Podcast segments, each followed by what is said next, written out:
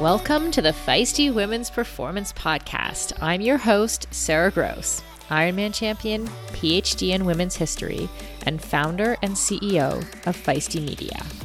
I started this show because I wanted to cut through the BS of diet culture and fitness culture and actually learn from high achieving women at the top of their game who have figured out how to feel and perform their best at every stage of life.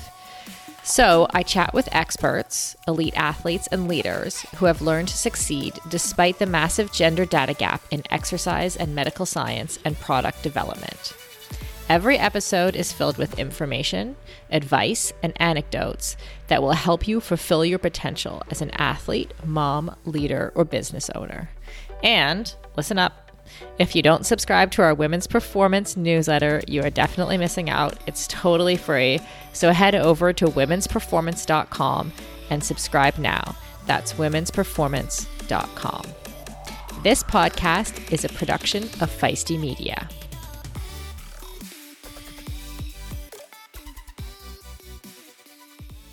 Hi, Feisty friends. Welcome to season two. I'm so excited. Um, okay, I want to kick off this season with a, an amazing interview I did a few weeks ago with journalist Molly Hurford. And we have a bunch of fun episodes coming up that I've already recorded the interviews for. So that includes a pelvic health specialist that I really wanted to have on because I know a lot of women have pelvic health issues, a health coach who gives me advice on managing stress. But first, perhaps the biggest and most important news is that I finally got my hands on some Apres Delight. So, Apre is a sponsor of the podcast, and that's the CBD intimacy oil. Um, yeah, it's called Apre Delight, and well, it was delightful. um, all I can say about it is that there's like a change in sensation that's like n- like noticeable but not like overwhelming in any way and i feel like change can often be a good thing so yeah i super enjoyed the apres and I hope you all will as well. In other fun news, Feisty Media, we hosted our first annual Women's Gravel Festival called Gone Graveling. And th- it's the first ever Women's Gravel Festival, full stop. Um, so it is the brainchild of the amazing Catherine Taylor, who has is my like right hand woman here at Feisty. Uh, she's basically the one that takes care of making sure that shit gets done. So I say that, but she also has a very entrepreneurial mind as well. So she has a lot of amazing ideas and is able to take care of all the details and implement those ideas as well. And so one of those one of her brain children, her many brain children, was this idea of having a festival. It, it was actually a two day, two full days um, with an opening evening, so kind of like two and a half days, um, women's gravel festival. And what what it was was like this first of all the festival idea is so cool to me. I don't know why we don't do more of this. Like imagine like a music festival where there's like different people on stage all day long, except it's like gravel biking. So you can go to like a skills clinic and then you can go to a bike packing clinic and then you can learn about bike maintenance. And then you can just go for a 20 mile ride or you know on the second day we went for longer rides like 62 miles or 45 miles so there was like just like bits and pieces to choose from. And I just, I was so stoked about how a couple i was stoked about a lot of things but but first of all just that format it allowed people to stretch themselves maybe with a longer ride or with doing skills that they wouldn't otherwise do if they were just or practice if they were on their own but it wasn't a race format you know? So it was like that kind of makes it a little bit more user friendly in terms of um, people showing up, learning together, but still getting fitter and stretching themselves in the same with those same kind of like the way you would in a race, but without the like super ultra competitive vibe. So I loved it. I loved watching people. And oh, the other cool thing was that was seeing like all the feisty people come together. So, you know, I've been running this business for coming up on five years now, right? So we've got folks coming up to me saying that they listen to the If We Were Riding podcast, which is a podcast I've been doing with Sarah True and before her, Kelly O'Mara, for the entire duration. So we're coming up to five years with that podcast and like longtime listeners showing up with their gravel bikes, coming up to me and saying hi. Like that just made my day. Definitely a couple listeners from this podcast came up. So I want to say thank you so much and for like just coming up and talking to me and saying that you listen because that really like it means everything right? Um, because we i mean everybody works hard on on the things that they do. I know that but um, it's very rewarding to hear that um, we have impacted people on that individual level. So super grateful for that. And then of course our hit play not pause community from Selene's menopause podcast showed up in droves. Our our average age was probably above 40 of the women who were there at the festival. So I think there were like 73% were 40 and above, which is mind blowing, really. And people came from, I forget how many states, it was like 30 something states. So, thank you to everyone who was there. And for everyone else, we will be having the Gravel Festival again next year. It's already like in the works. And Bentonville, Arkansas, if you haven't heard of it, it is an absolute hidden gem of a place. Um, I sorry, side story, but I went to the Walmart museum. Like so, like essentially, the founders of Walmart lived in the founder of Walmart lived in Bentonville in Arkansas, and so um, he's long gone now, but his grandkids are super into cycling and that's why there's so many cycling trails. And the the way that this family has like spent money on the community is really quite incredible. And creating cycling infrastructure um, which of course is right up our alley um, at feisty media but also like the art at, at crystal bridges at the like indoor outdoor museum space um, and all the amazing sculpture installations it was a really neat place so if you ever get a chance to go to Bentonville, highly recommend it. For this week's interview, I got to pick the brain of longtime journalist Molly Hurford, who is in love with all things cycling, running, nutrition, and movement related. Uh, when Molly's not outside, she's writing about being outside and healthy habits of athletes, and she interviews world class athletes and scientists for the Consummate Athlete podcast and website. Molly also coaches running and cycling, as well as yoga, both online and in real life. She's the author of multiple books, and her most recent project, Shred Girls, is a young adult fiction series focused on getting girls excited about bikes.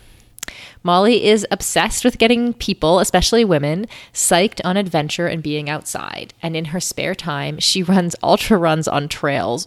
We my, one of my favorite parts of our conversation was when she talked about the mental the way she dug into her mental strength to win a 100 mile ultra overall.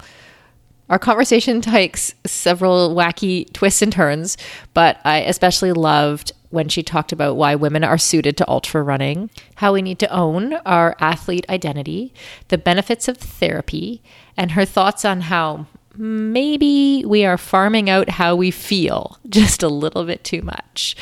And not to mention, her secret pre race routine might be freeze dried borscht. Endurance sports should be accessible to everyone, right? That's why we are so excited to be partnering with MOTTIV. MOTTIV is one of the fastest growing training apps in the world today, with thousands of amateur athletes signing up every month and a nearly perfect 4.9 star rating in the App Store. You are not a template, and your training plan should not be either. Prepare for running races, triathlons, cycling events, duathlons, or swim runs, however your season schedule shapes up, and get training written by some of the best coaches in the world in each discipline who know what it takes to help amateur athletes reach their goal on race day. The app takes the training written by those experts and then creates the most optimal training plan for your schedule, abilities, and goals. Plus, the training is fully customized to your race schedule, how much you can train each week, your current abilities, and the goals you want to achieve in your race. You can use the app for free as long as you want, or get all the upgraded features from the app for just $19.99 a month. But as a feisty listener, you can sign up at mymottiv.com and use the code feisty for two months of full premium access. That's right, you get two months of premium for free. So you quite literally have nothing to lose. So head over to mymottiv.com, M Y M O T T I V.com, and use the code FEISTY, F E I S T Y. And on a personal note, I know the founder of MOTTIV, and he is driven to make triathlon and all endurance sports more accessible for the athletes who care about their performance but who aren't quite ready for a full time personal coach. If that sounds like you, definitely try the app for two months for free. You literally have nothing to lose.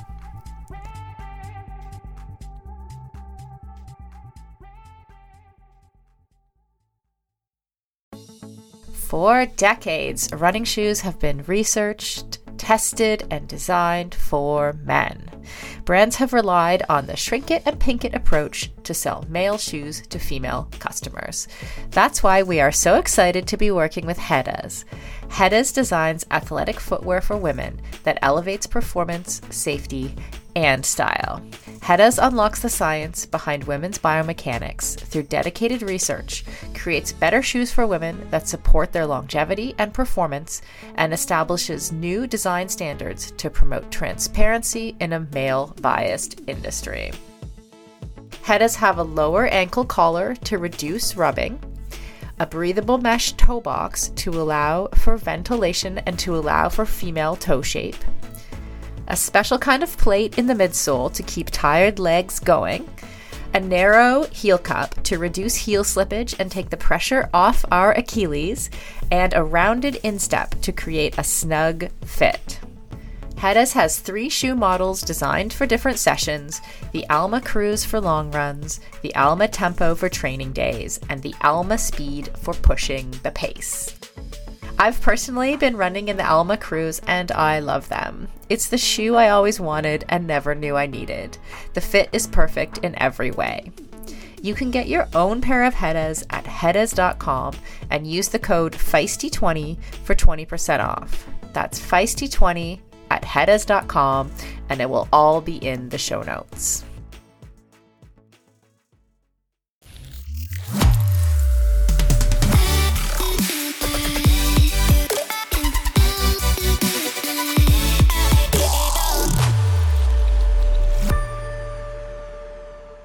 Hey, Molly, welcome to the podcast.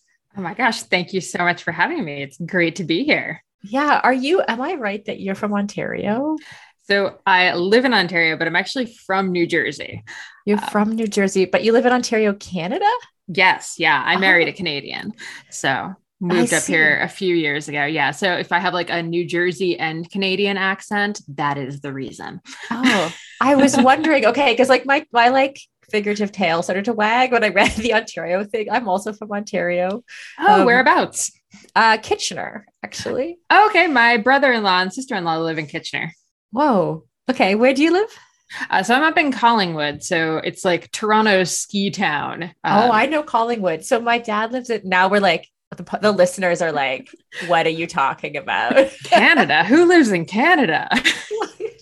yeah, my dad lives in that area. He lives in Wasaga Beach. So I spend a lot of time. I've been to Collingwood a lot. Oh my God. I'm obsessed with Wasaga Beach and which makes perfect sense because I'm from New Jersey. So like grew up with, you know, the Jersey shore as my not my stomping ground, but like I was very aware of it. So moving up here, realizing that like the Wasaga Wasaga Beach is the Jersey Shore of Ontario. it totally is. It's amazing. So I, I love it. It's one of my favorite places. okay. For those those people who have no idea what we're talking about right now, Wasaga Beach is like a I don't know, it's like a summer it's like a beach where all the teenagers go for the summer. I don't know. How would you describe it? Like a tiny, tiny microcosm of the Jersey Shore show. um, but it is technically the world's longest freshwater beach. So it actually has like fabulous, just like beautiful sand, huge sandy beach. Like we love it for running. It's and yeah, it has amazing parks.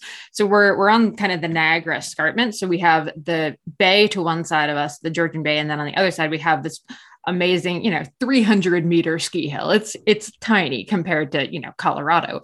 But yeah. it's a great ski hill and like tons of trails and it's really just you can do pretty much any outdoor activity you possibly want in this area, which is why my husband was here and why uh, you know we eventually decided this was where we wanted to be. Um, mm-hmm. Yeah, and it's it's amazing. Yeah, I love that I can when I go visit my dad, I I cross country ski like out the front door in the winter. Right. That's what I say. I'm like, mm-hmm. I literally walk down my steps, put on my skis, and then very poorly proceed to just ski all over town and on like our town trails and stuff. And like we have great cross country ski facilities. I'm just not good enough to warrant going to them. So I'm just like stumbling my way around for right. Five miles or so. And then I'm happy as a clam. Yeah. Well, we have that in common as well, because that describes my cross country skiing abilities like, well. It's more like I'm running with skis on with like poles to kind of help me go faster, but it's it's not good. Like no one is no one is impressed by me. Not getting any awards just yet. Yeah. I hear you. And just like before we are going to talk about women's performance, but how did you meet your husband? Uh, actually, at uh, China's first UCI cyclocross race, uh, almost oh. nine years ago, we were we were both there. He was racing, I was covering it. Uh, we uh-huh. talked for like two seconds, and uh, he got on the bus and to like go home. And he's like, "Does anyone know who that girl I just talked to was?" And luckily, oh. someone knew me, and he was like, "I think I'm going to date her." And, you know, eight and a half years later. wow. That's a so, cool yeah. story. Yeah, yeah. yeah. It, it beats like the you know typical online or you know met in bars. I keep t- I keep trying to get my my younger sister who's still single. Um, I keep being like, you have to go to bike races. You have to go to like 5K. like this is how you meet people. Right. So going out and doing things. Imagine. Exactly. Exactly. Yeah. yeah. um, okay, let's let's go back to your childhood a little because I read somewhere that you were a bit of a bookworm. Um, which clearly like plays out in your career as a journalism and a writer but like when did you start to find joy in moving your body as well? Oh my gosh. I was the I, yeah i was the ultimate bookworm. I was the kid who you know would pretend to be sick during the mile run in gym class just to get out of doing it. Like you could not pay me to join a sports team. My mother once took me to like T-ball, I think. I was probably 4 or 5 years old and I just mm-hmm. sobbed hysterically until the coach was like I can't do anything with this. And my mom had to take me home. Um, did not care for sports one bit. Liked being outside. Like I mm-hmm. my dad was really into hunting, so I'd go hunting with him. I played outside with my neighbors. I loved the outdoors hated anything athletic. Um, mm-hmm. Um, really, really chafed against the idea of having any kind of identity that would be at all athletic. Like that just did not work for me because I was a bookworm. I was going to be a writer. That was it. Yeah. Um, I knew that since I was two years old. Um, and then, yeah, it wasn't until I was uh, probably like, I think I was 19 uh, when I first was like, huh, I feel like crap all the time. I should probably do something about that. And uh, luckily for me, my my RA, my freshman year of college, was a like, very serious Ironman triathlete. Um, and he was like, "Oh, you know, exercise helps with that." And I was like, "Ugh, that sounds terrible, but tell me more." He's like, "I do triathlon," and I was like, "Okay, I'll do triathlon." Um, and apparently, my personality is like a zero to three hundred kind of thing. So and that's what I was going to comment on. Yeah, yeah, it didn't occur to me that I could just like I don't know, go to the gym for like you know, short amounts of time or anything like that. I was just like, oh, okay, triathlon. So I guess, you know, I, I will start, uh, you know, training for this. And uh, it took me like, I think three years before I did my first Ironman, but I started triathlon like that year, like from not being able to run a mile. I was just like, okay, well, I'm going to learn this. Wow. So. okay. First of all, I just want to comment on how insightful it is, like as a 19 year old, to actually take that feedback of like someone saying, oh, being able to articulate that you kind of feel like crap. And then when someone says, oh, maybe exercise will help with that, that you actually take that advice and do it. You know, like I feel like I've said that to quite a few people who haven't, who've been slower on the uptake, you know, like what clicked in your brain there? I think it was that, or I would have to actually like clean up my diet or something. and uh, I really like I I was standard American diet like all the way. Uh, Right. You know, bagels and Mountain Dew for breakfast, uh, which is a very embarrassing thing to say on a podcast, but there you have it. Um, Mhm. And the exercise, like adding exercise, was much easier to me than like taking away some of the foods that I was aware were really crappy for me, but I Mhm. really, really enjoyed. Um, Mhm. and I mean, honestly, like my dad had been really into cycling and into triathlon like back in the 80s when it was like really new and really like, you know, gritty and weird and cool. Um, and I think there's probably some part of me that was like, oh, like there's just something in here that's like striking a chord with me. And I don't understand why, Right. but I'm kind of here for it. Yeah. Um, so yeah, I don't know. It just, for whatever reason, it just occurred to me that that seemed like a good idea. Yeah. So triathlon first. And then at some point along the way, did you like, were you kind of good at cycling or you enjoyed it more? Or what was the catch with cycling? With cycling, it was really just a, a matter of opportunity in that. Uh, so I was at Rutgers University and Rutgers had a, a cycling team. And Mhm. luckily my RA was like, oh, you should go to them to, you know, get better at being on the bike. And I was like, okay, I'll, you know, I guess I'll go to this group ride. Um, so, you know, I showed up for the first group ride in like, you know, leggings and a hoodie and it was like 10 degrees out and I was utterly unprepared for it. Uh, Mhm. But they still were just these wonderful, wonderful young men who were just like, sure, you can ride with us here, like borrow my gloves, borrow my jacket. And just made me feel so, so at home Mhm. uh, that I, honestly, even if I hadn't enjoyed riding bikes, they were so welcoming that I was just so in love with the sport because of them. Uh, so when they were like, "We need a we need a woman to race cyclocross," because uh, the um, the conference we were in, the collegiate conference, had just shifted their point system to Mhm. where men's points and women's points were equal. So even if you had 10 guys and no women, you'd end up with like a max, like a very low maximum points you could make in the Oh. weekend. Mhm. So, but if you had like one one woman, you could do really well. Right. So they were like, "Here's a cyclocross bike you can borrow. You're going to race cyclocross." I was like, "I don't know what that is." Um, so I showed up to like the grossest, muddiest, just worst race in the entire universe, which I think is how everyone talks about their first cyclocross race. We're like, yeah. it was horrible. It was painful. I hated every second of it. I was covered in mud by the end. My bike was wrecked, and then I couldn't wait to sign up for the next race. So I was just like instantly hooked on that. Um, and it just kind of continued from there. And I mean, I kept doing triathlon and, Yeah. uh, you know, I've, I've shifted between being a serious bike racer to now I'm actually back to, uh, I guess not back to, because I never really got into it. Now I'm more into the running side of things. uh, Right. for, for what I do, do for fun. um, fun, not like, like run a hundred miles, right? like like run a hundred 100 miles. Yeah. I feel like we're like we're whipping through your athletic career here, just like I know it's a little bit of whiplash if I start thinking about it too much, like Yeah. going through it really quickly. Uh, yeah, I tried pretty much every cycling discipline. It turns out I'm not actually very good at bikes. Like I'm quite good. I, like I'm much better at running than I am at biking, and I was okay at triathlon. But Yeah. running is apparently uh, running really, really far is maybe what I'm like built for. I don't know. ultra running. Yeah. So am I right that you set the overall course record for the Outlaw 100? Is that Yeah. correct? Like you Yeah. beat the boys, kind of like I beat the boys. Yeah, the uh, the second place or the the first man to finish. So he got like you know the first first place men's award. Uh, finished like four hours behind me. Uh, I kind of love that. Is that is that like There's something really strange about like when you finish and you're the first person to finish and you you get handed like the first women's place. Mhm.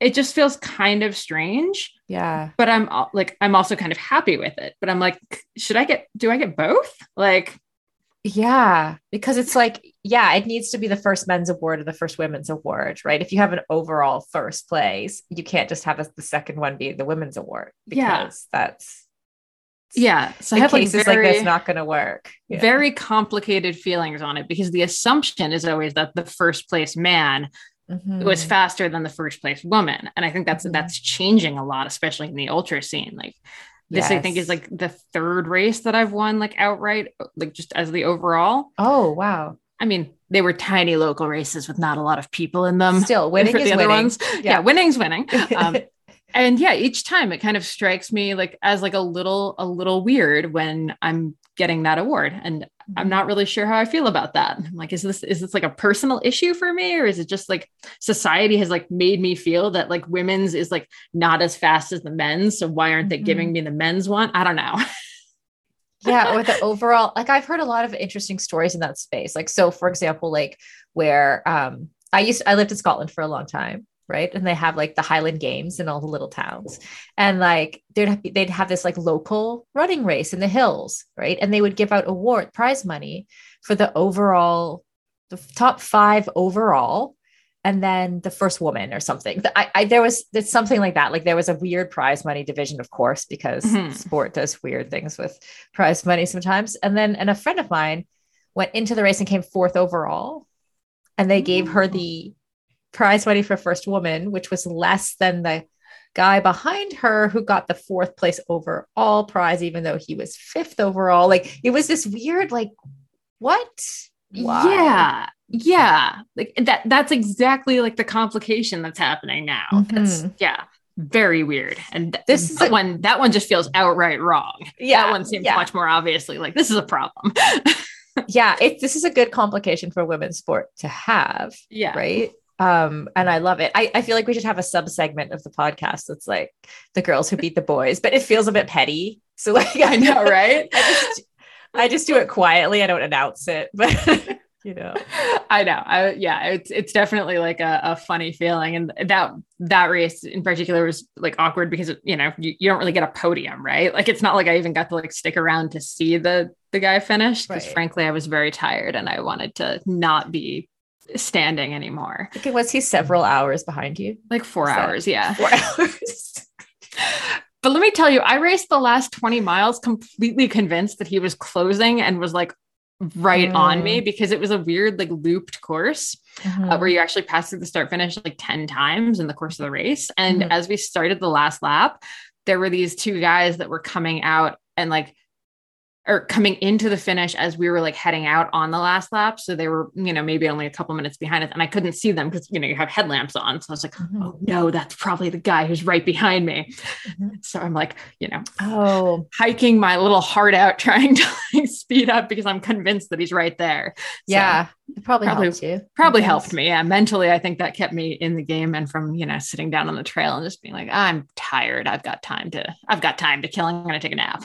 yeah do you think that women are more suited to the long distance stuff in general I genuinely do, and I, I have like several thoughts on why this is. I think okay part of it is we're a lot more willing to just like be strategic and like chill about it in the first part because I, I noticed oh interesting. there were Mhm. there were a few there were a couple guys who had gone out with me who one guy like bless his heart he was like 21 years old and we're going and we're like 15 miles in and i'm like chatting away with him. He's probably like oh my god make this girl shut up. But i keep chatting and it turns out he's like never run over 30 miles. Like he's never done a race over 30 he's never done anything other than one 30 miler and he just like came down for a 100 miler so as you do. as you do yeah. Uh-huh. so i think it's it's like that um that stat where it's like guys will like more a higher percentage of guys will apply to this job that they're like utterly unqualified for. Right. Yes absolutely. Whereas women won't apply unless they know they're actually like almost overqualified for that job. I think that's Uh-huh. true of 100 milers. Like yes. you have a lot of a lot of guys that will go into them just like i can run. I did a 5k that one time. I can definitely do this. Uh-huh. and you have women who are like like meticulous training plans for three years prepping for it to be ready. And even then we're still on the start line going like oh my god i hope i can finish this thing. Like oh even if i can just walk it in that's going to be good which was which was me on the start line. Um so i think that's part of it is like men have this weird like aggressive confidence that they can just go out and just like smash it. And women are Right. much more like like okay i'm just going to stay within my own my own comfort Well- zone. This is fine yeah and a proper pacing. I i can't imagine this a space that it would apply more is that than in a hundred mile ultra run. Which it is really weird because if you've never done one which i hadn't you don't really know what the heck proper pacing is. Mm, like like i you know suddenly i was like in first place and i was like oh crap.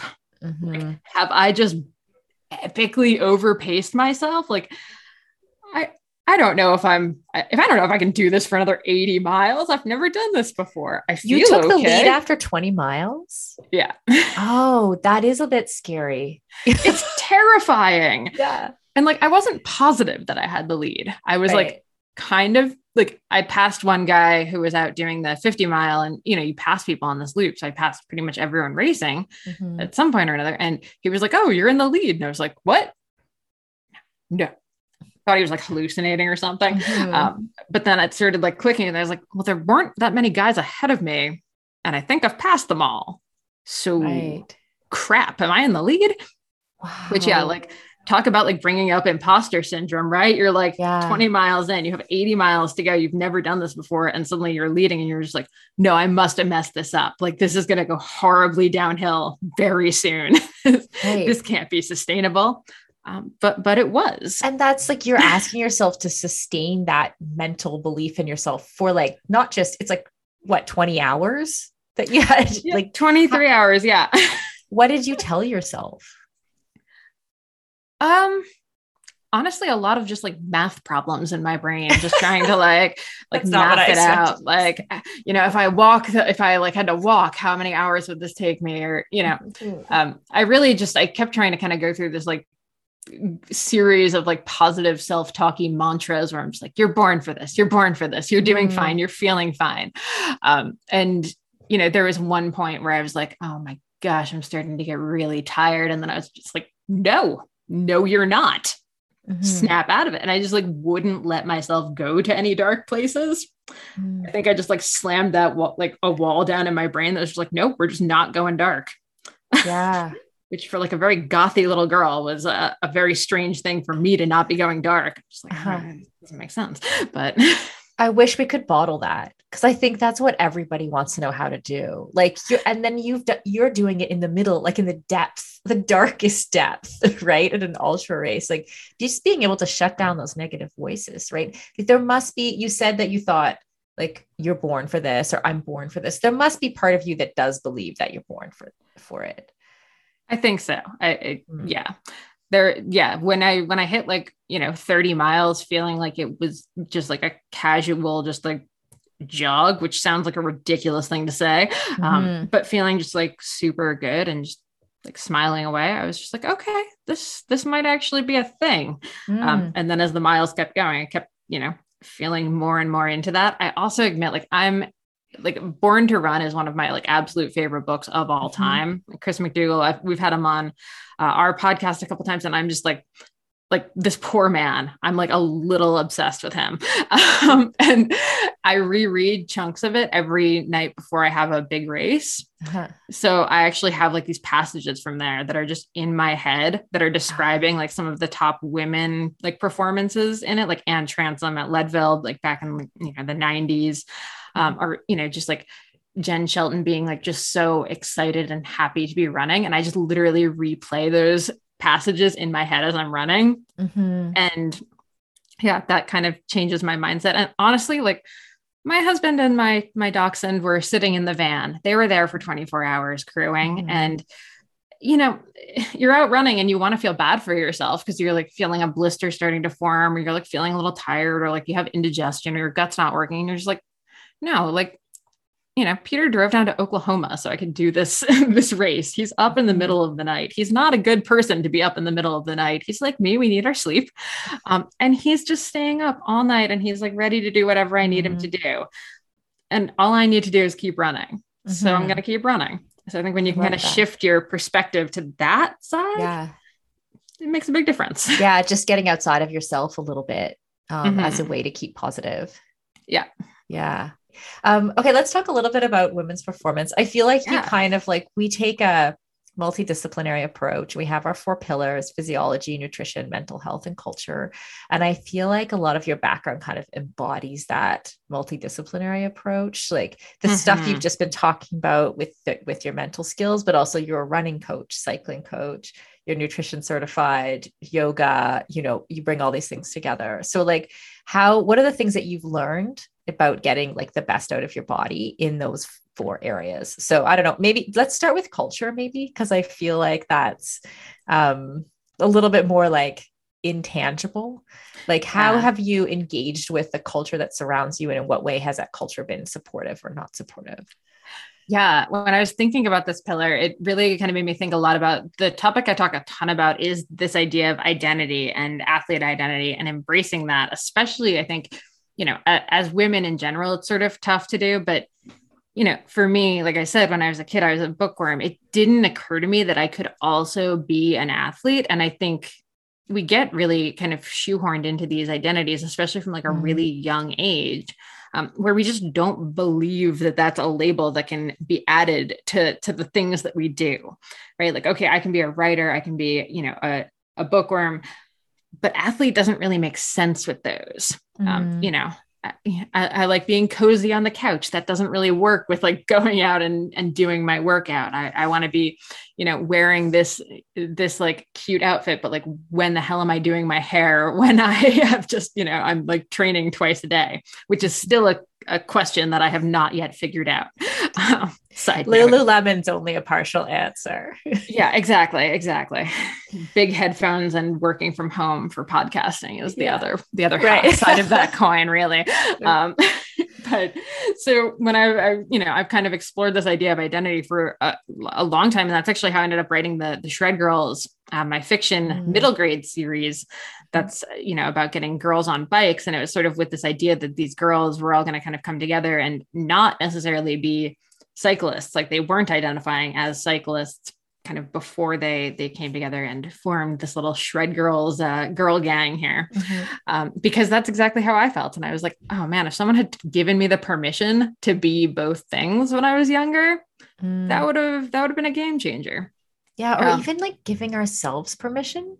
You know Mhm. because sometimes i feel like oh i don't want to confuse people you know like i don't want them to or i don't want to feel like i'm bragging like oh i'm a i'm an elite athlete and i run a company or you know like sometimes i just like just keep quiet and let them assume i'm one or the other Exactly. A million times, yes. And I will say, like up here in Collingwood, like I'm surrounded by women who are, you know, they're all working normal, like nine to fives, they're teachers, they're, you know, doing all these things. And they're all just badass runners and cyclists. And mm-hmm. they're just doing amazing things. And they're like unapologetically athletes. Mm. Um, so I think for me, like the biggest thing culturally has been to accept that I am also an athlete. I get to call myself that sometimes.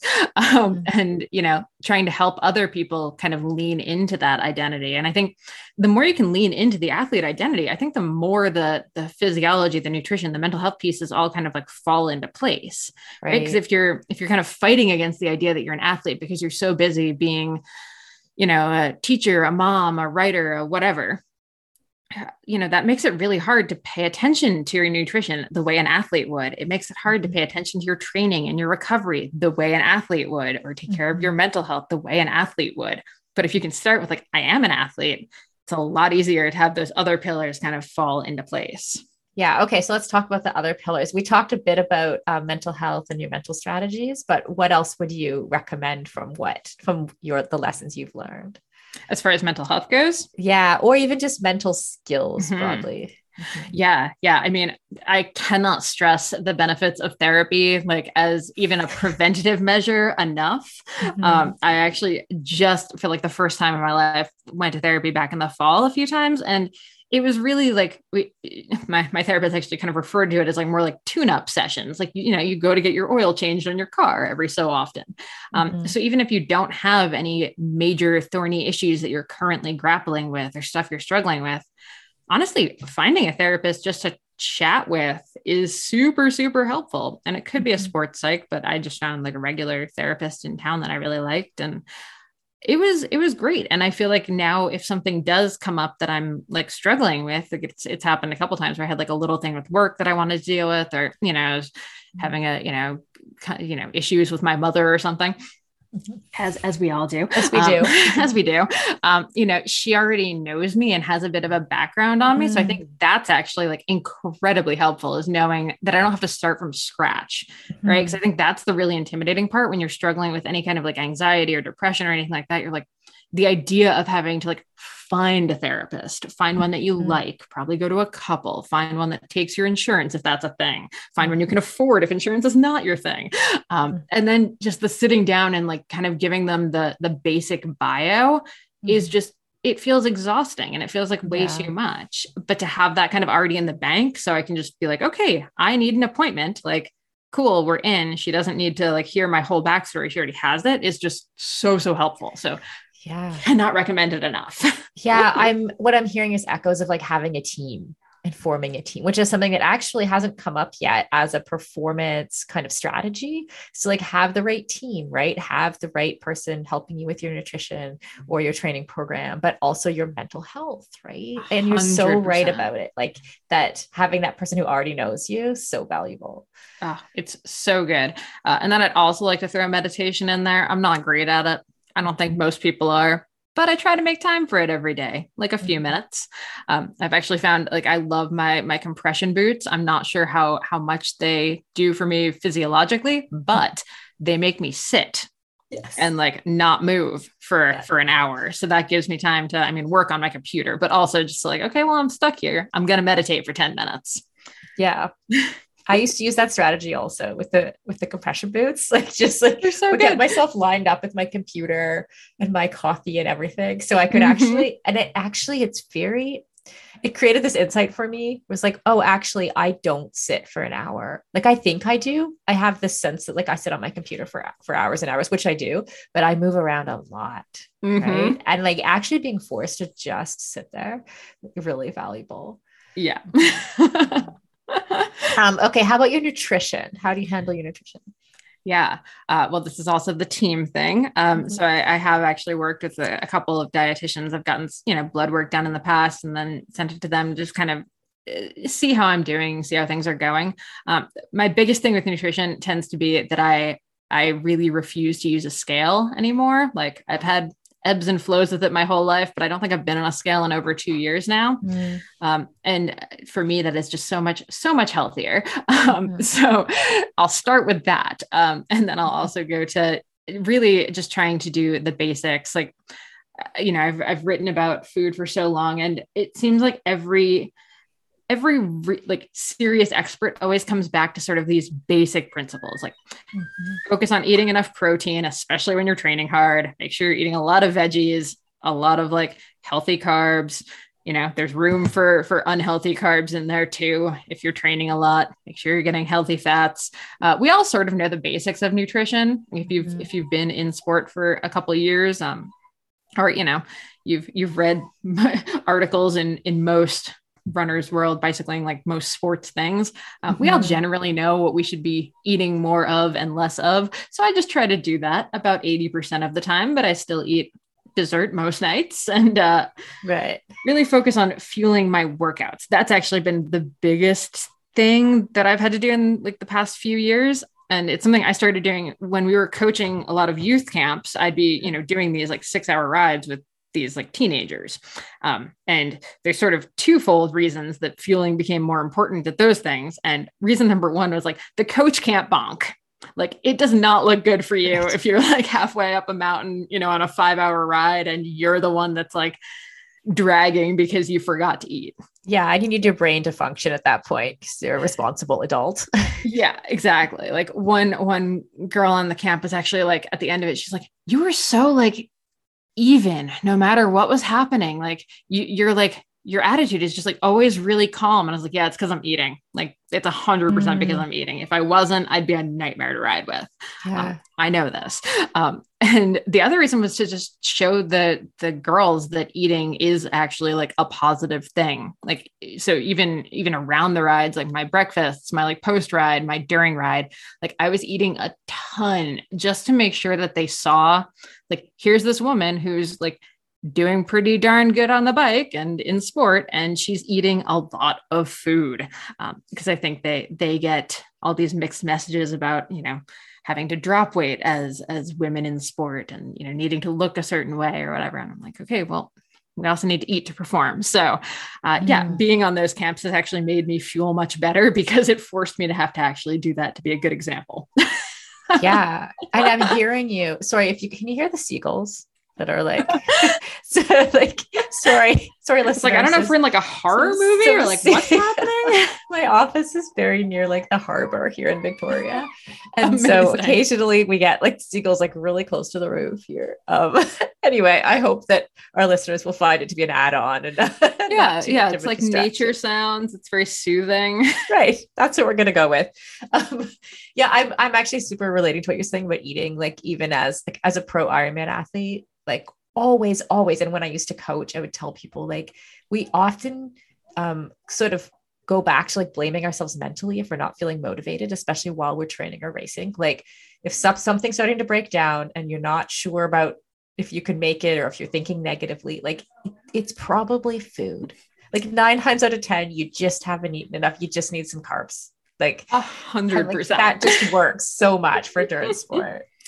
Yeah, no, absolutely. And I, I will say actually during during my hundred miler, whenever I was even starting to have like the hint of like being bummed out, I would take a sip. And I, I was using tailwind because I know that it works for me. I know I can take in a ton of calories that way. I know I'm not great with eating solid foods because you know it takes time to open them. You have to remember to do it, etc. But Mhm. when you can drink 800 calories in a liter and a half, like that's that's great. Um, and every time I did that, I was like, oh, okay, yeah, it was. I was thirsty or hungry. Like, this is fine. You're Yeah. fine.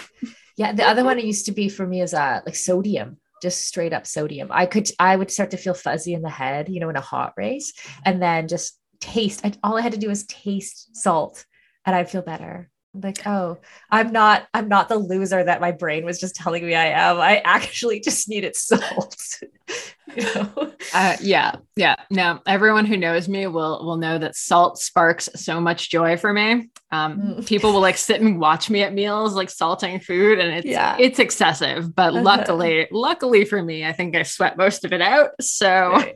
so far so that. good. No blood pressure issues yet. nice salt sparks joy um, okay and then in the physiology department in terms of your training um, how do you like how do you decide your training program and do you work at all with your own like with your cycle or your female physiology is that something that you that you take into account with your training program or not really Oh, see, this is this is like an interesting thing. So, um, I do. So, the biggest thing that I've done for my physiology side in recent years is actually sticking to a training plan because I was definitely like a plan hopper and like utterly Uh-huh. uncoachable. right Um, but now I actually work with uh, David Roche. He's an amazing ultra endurance coach, um, and he has a very simple like Excel spreadsheet for me, so I don't have to like go into any different apps or anything. I just write something in my Excel spreadsheet every day. It's very easy. For some reason, it works with my brain. So following that has been very helpful. right Um, Fo- actually follow the program is like step one Yeah. it doesn't matter what program it is. Like uh, we're, we're very fond of saying, uh, you know, anything works for six weeks, but you have to actually follow the darn thing. Um, Right. And it's, you know, there's always some kind of shiny new like group run or ride or something that's going on that I'd love to be Mhm. doing, but like, no, you need to stick to the actual training program if you want to, to perform. So that's been a, that's been a big thing there. Mm. Um, as far and taking rest days has also been part of Oh, that yeah. uh, part of that same issue of being untrainable and not following plans. Mhm. Um, as far as the the female physiology thing goes, so this is a thing that I actually kind of want to to get into more now that I actually have like. So here's the issue. We're going to get really really granular here for a second. Uh, Mhm. so I actually have uh, an IUD, Mhm. and I have one of the the it's the Canadian version is called like the Kyleena, so it's like a tiny version of the Mirena. I Uh, think so it that's is one I have too. okay. So it's a hormonal IUD. So Yeah. as a result, I actually don't get a period at all. Mm. So it is very hard to like do anything within my cycle because I don't actually know when my cycle is. Um, Mhm. so it is something that I'm really interested in though. And I did actually just get an Oura ring and now that one is doing cycle tracking. Mhm. Um, so now I just need to remember to actually like start wearing the Oura ring again. As you can see, I am not wearing it. So clearly I have not gotten to this point yet. It's very uncomfortable for me. Like I, I, Uh-huh. fir- I started wearing it and I was like, I can't get used to this. So I stopped and now I need to get back to it and just like give it a week to get like adjusted to. Cause it's, you know, it's a burly ring. Mhm. Um, and I'm hoping that that will actually like help me figure out when my cycle actually is so I can start kind of like trying to correlate you know, do I actually have training stuff that like could shift to better work with it? Yeah. So it's on the to-do list. But I think this is a huge issue for a lot of women I know who have the IUD that don't get a regular cycle anymore mm-hmm. uh, because we have no indication. right. Or maybe it's just like I noticed when I got my IUD, once I settled into it, you know, that it like that actually some of the more negative parts of my cycle for my training like that those couple days right before my period were mitigated by like whatever by the low dose progesterone or whatever's happening mm-hmm. there. Um, so I I basically like it basically helped me to perform mm-hmm. better in those days. So it's like why create a problem if there's not one? Like if you're training well and you're thriving and you don't necessarily need to track your cycle, then exactly yeah. So I, that is kind of the tricky part, and I actually really wish that more people would be like would actually speak towards the IUD because I think there's always two discussions. There's like you talk about birth control and like the problems with it and then you talk about like okay so you're not on birth control here we're going to talk about like the regular cycle when we're off of hormonal birth control but for for a lot of female athletes like we have to use some kind of hormonal birth control that's just right. that's where yeah. i am in my life um well, exactly. Like birth control. I mean, I've said this before, but like, you know, the invention of birth control has been like a major revolution for women and are the freedom, the relative freedoms that we have in the world. Right. So the fact that we have better options now than say like an oral contraceptive or something like that, like like an IUD, it's like it's such a massive win, you know? Um, exactly. and I love, I love that I can like, you know, have that kind of protection and also you know, have something that mitigates some of the downsides of my cycle. I mean, yeah, I like to call it the set it and forget it birth control. so perfect. perfect. Um, so. Okay, as a as a journalist as well, we haven't talked much about your writing. We did you did tell us a little bit about the Shred Girls, your um your series too. Um, but and I want to tell listeners where to how to get that at the end. Um, but I'm wondering a little bit about how you, in talking to like world class athletes, I know you've probably interviewed tons and tons of people. Like, have you picked up any performance tips that you would want to share with our audience from from them? Yeah, for sure. I was thinking about this a little bit uh, as as you know you had sent me that question, and uh, the number one person I always reference, and this poor woman, I feel like she's like probably hears about herself from from me just constantly. It's like why is why is Molly obsessed with me? So I apologize. um, I love Katerina Nash so much. Like oh, she is one of just my absolute like favorite athletes to mention as far as just a woman who's had this career that spans two decades, like multiple Olympic cycles, cross country skiing, mountain biking, cyclocross, just all around tremendously talented woman. Um, and just so relaxed like in the i mean and i'm sure you know her teen years and early career was different but like her approach to training and nutrition is just so just wonderful and holistic and just like so like loving of like all of like the good things in life mm. while still training like a beast Mm-hmm. Um, so I, I, you know, talking to her, I just I love it. Um, you know, she has she has these dogs and she hikes and runs with them a ton. She does, you know, she's never stopped cross training, which I guess makes sense when you're a cross country skier and a professional mountain biker at the same time. Um, mm-hmm. Um, and just I don't know, her approach to stuff is just so, so good. Um, mm-hmm. And you know, she she's one of these women that I really look up to as far as I honestly like the fueling and stuff. Like I've been able to go out to eat with her a bunch of times, and you know, she actually eats mm-hmm. regular food, like big meals she'll have a glass of wine with dinner and like that's great there's no there's no guilt associated with food like you see with you know i have gone out with some pro athletes where it's you know it is like that salad and dressing on the side and you know no mm. alcohol or like oh i'm doing like paleo but also vegan and keto and like 18 different uh you know antihistamine fasting. intermittent fasting yeah. yeah so those have like the air, and that's fine. They're good. Um, so I've, I've always just appreciated that deeply about her. Mm. yeah. What I'm hearing there is like, and you've sort of said this earlier about being authentic. Like, I think as women, sometimes like it, we can't even be sure necessarily that the training program will apply to us as is or like getting caught up in like all kinds of numbers and expectations on a day-to-day basis like might be the wrong approach for some people right? So that like it's like fine to focus on numbers but like not if you lose track of like your authentic self and also like listening to your instincts i think that's like where I'm going. It's like sort of like I need to eat now. I need to eat more. I feel more relaxed. Like I feel more relaxed with my glass of wine in the evening. Like mm-hmm. I cannot. I could would not listen to an argument that told me that it was bad. no, me. no, maybe I should. Not. But no. like you know, I just I I feel like um a lot of people would do a lot better without that, with a little bit less like A type must these are the lists of things that I have to have mm-hmm. to do mm-hmm. all the time and a little more like listening to ourselves. A hundred percent. And I think this is my like rant against wearables for like two seconds. I do think we've also like to that to that end, we've really mm. kind of like made how do I want to say this? We've farmed out how we feel, right? Like we now trust our like our right. rings and our watches and our yes. sleep trackers and all of this to tell us how we're feeling mm-hmm. every day.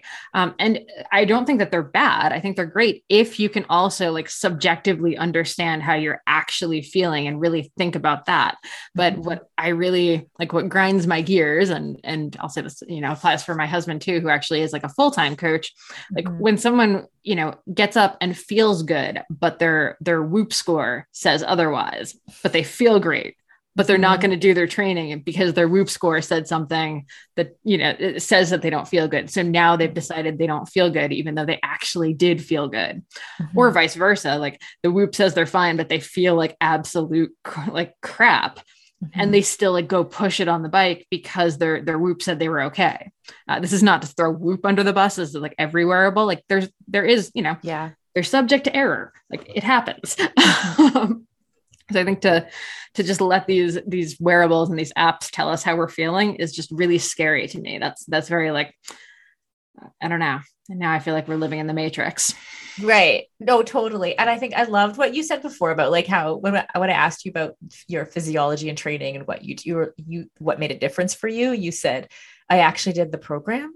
Right. Like it's a that's a very very basic right? Like and i think that most people like here you are you're extremely successful athlete right? And you're and you're saying like actually just follow the program. Like that's the very basic simple thing. It's not this like complicated algorithm of all the things that you need to do. Um, and i think a lot of people would benefit from that like that kind of simple thinking like i like actually am i doing am I trusting myself to do the best that I can do with the training that's right in front of me, that a coach who knows what they're doing planned for me on this day, you know? And like, if you could check that box, you're like, you know, 90% of the way there. Exactly. Yeah.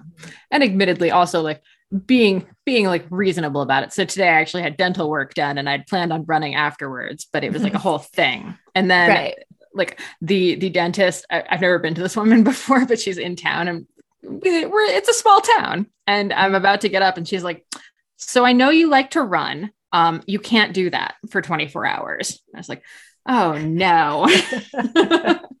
So i did have to tell my coach i couldn't run today. Right. um, so within reason within reason yeah that's, and also there's like the instincts piece right like sometimes yeah. we just know we need a day off or sometimes a medical professional tells us we need it and we should exactly. take it yeah, yeah. exactly um, yeah and i will say the other the other thing that came to mind actually when you asked about like great tips from from pro mm. athletes. I actually just posted this article about my pre, my pre-race rituals and sort of how I think about like my pre-race routine. So I was talking about like oh like I you know I know I can have pizza pretty much anywhere in the world. Like pizza is really readily accessible. Mm-hmm. So that is my pre-race meal. I like don't overcomplicate it it's just pizza.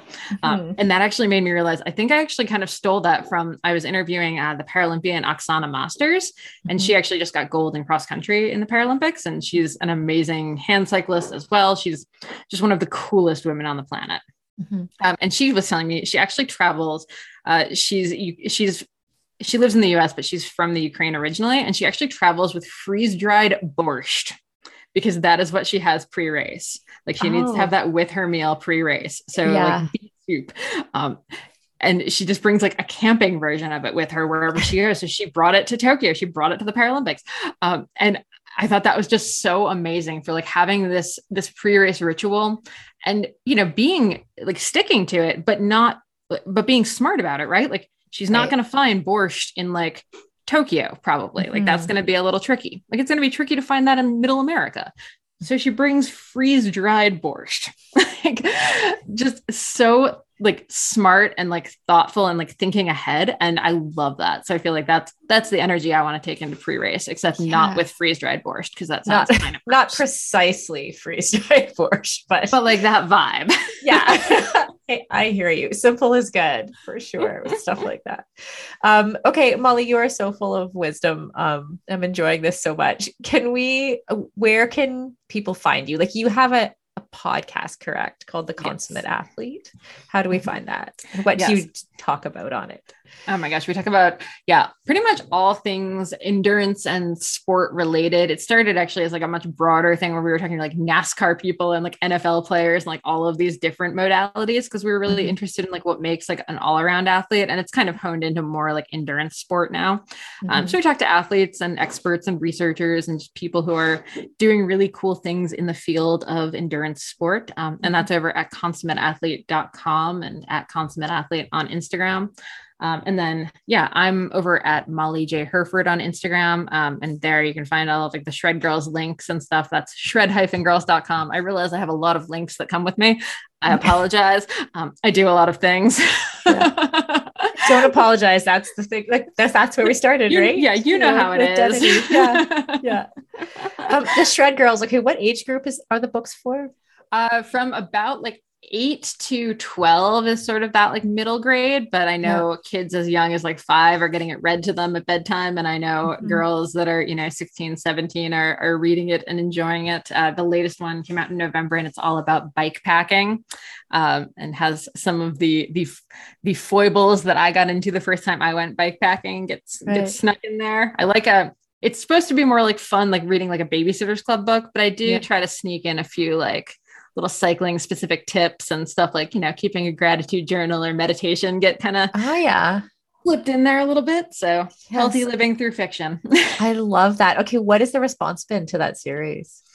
It's been really cool. Um, you know, I get emails from from parents, I get letters from from girls, um, from from both sides. I get, you know, letters and emails from parents whose whose daughters didn't like reading but they liked biking and now they mm. like reading because they got the books and i have you know parents of bookworms who didn't do athletic stuff that are now getting out and riding because they read the books so it's kind of like mm. doing both of those things and yeah it just makes my heart just like the happiest yes. anytime i see that yes and we've come full circle like mission accomplished exactly you know? yeah I, I wrote the book that i needed when i was yeah. that age which i think yes. is what most authors say about the books that they write is like yeah. i wrote the thing i wanted to read um, I feel like I this think, would have gotten me into it. yeah, I think we should all do whether it's writing or not. Like we should all do the things that we that we think we're missing. Like that's mm-hmm. how else can we help in the world but that, you know? Exactly. Um, so well done for like following that and doing it, making it happen. Oh, thank you.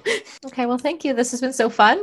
And I'm so uh, excited to get you on my podcast next. Yes, me too. It's going to be a fun follow up. Awesome.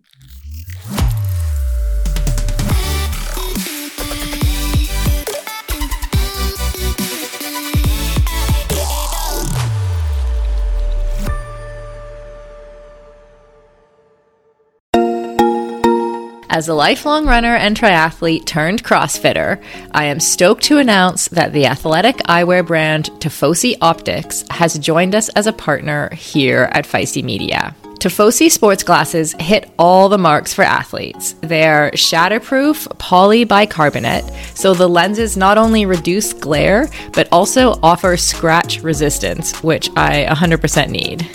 They stay in place when you are moving. The hydrophilic rubber nose pads actually get more grippy the more you sweat, so they are secure and don't slide down your face even when you're running in hot conditions. No matter what sport you do, Tifosi has shades for you. Whether you love tennis, fishing, pickleball, running, cycling, or just hanging out on the beach. They are super reasonably priced, which I love, so I can have multiple pairs that go with any outfit. And of course, feisty listeners get a special discount. So, head on over to tifosioptics.com and use the code FM20. FM as in feisty media to get 20% off your order. That's FM20 at tifosioptics.com. I'll put a link in the show notes to make it easy for you. As we head into summer, rest and recovery are critical for improving sports performance, reducing stress, and living a long and healthy life. We should all invest in better sleep. So, think about the thing you lay your head on for eight hours a night. If it's not exactly right for you, it can lead to needless tossing and turning, or worse, have you waking up with an unrelenting kink in your neck. My new Lagoon pillow has helped me improve my sleep immensely by pairing me with the performance pillow that has everything I need. So, I personally was matched with the Otter pillow. Shout out to Team Otter, which I love because it has a gentle cooling effect and I was able to choose how much stuffing I wanted in it, which is super important to me because I'm doing a decent amount of CrossFit these days and my shoulders are kind of creaky. So having a pillow that is stuffed just to the right height keeps my neck and head in exactly the right position and comfortable for the entire night. And as of fall 2023, Lagoon launched their 100% mulberry silk pillowcases. It's cool to the touch, buttery soft, and great for your skin and hair. You've got to go check out this pillowcase if you want to feel great and look great every morning. Waking up for morning workouts has never felt better. I'm refreshed and pain free thanks to my Lagoon pillow. To check it out for yourself, go to lagoonsleep.com forward slash performance and take the two minute sleep quiz to find your perfect pillow match and then use the code PERFORMANCE for 15% off your first purchase.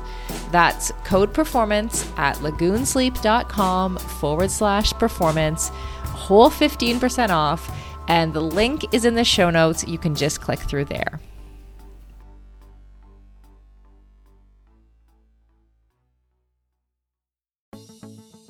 Building muscle can be tough, and gains can be so slow, even for those of us who do a lot of strength training. As an ex endurance athlete who is now in perimenopause, I know this all too well. It can be frustrating to put in the time in the gym and not see the results I'm looking for. That's why it's super important to take the right supplements at the right time. One of those supplements is essential amino acids, which are needed to trigger muscle protein synthesis. Muscle protein synthesis happens when you eat high quality protein, like eggs or whey. And by supplementing with additional essential amino acids, you can make sure you are getting the full benefit of your training sessions. Targeted essential amino acid formulas can be up to four times more effective than just eating protein. I've been taking amino acids for almost a year, and in combination with eating quality protein and a couple other supplements, I have managed to turn the tides on age related muscle loss, which starts at 30 for women, by the way, and I have continued to make strength gains as I head towards 50. AminoCo has been a long-time sponsor of Feisty Media and has supported all of our brands and podcasts over the years. I recommend starting with AminoCo Perform, and you can grab some at aminoco.com forward slash performance. If you enter the code performance, you will save 30% and receive a free gift if it is your first purchase. Give it a try and let me know how it goes. That's aminoco.com forward slash performance and use the code performance to save 30%.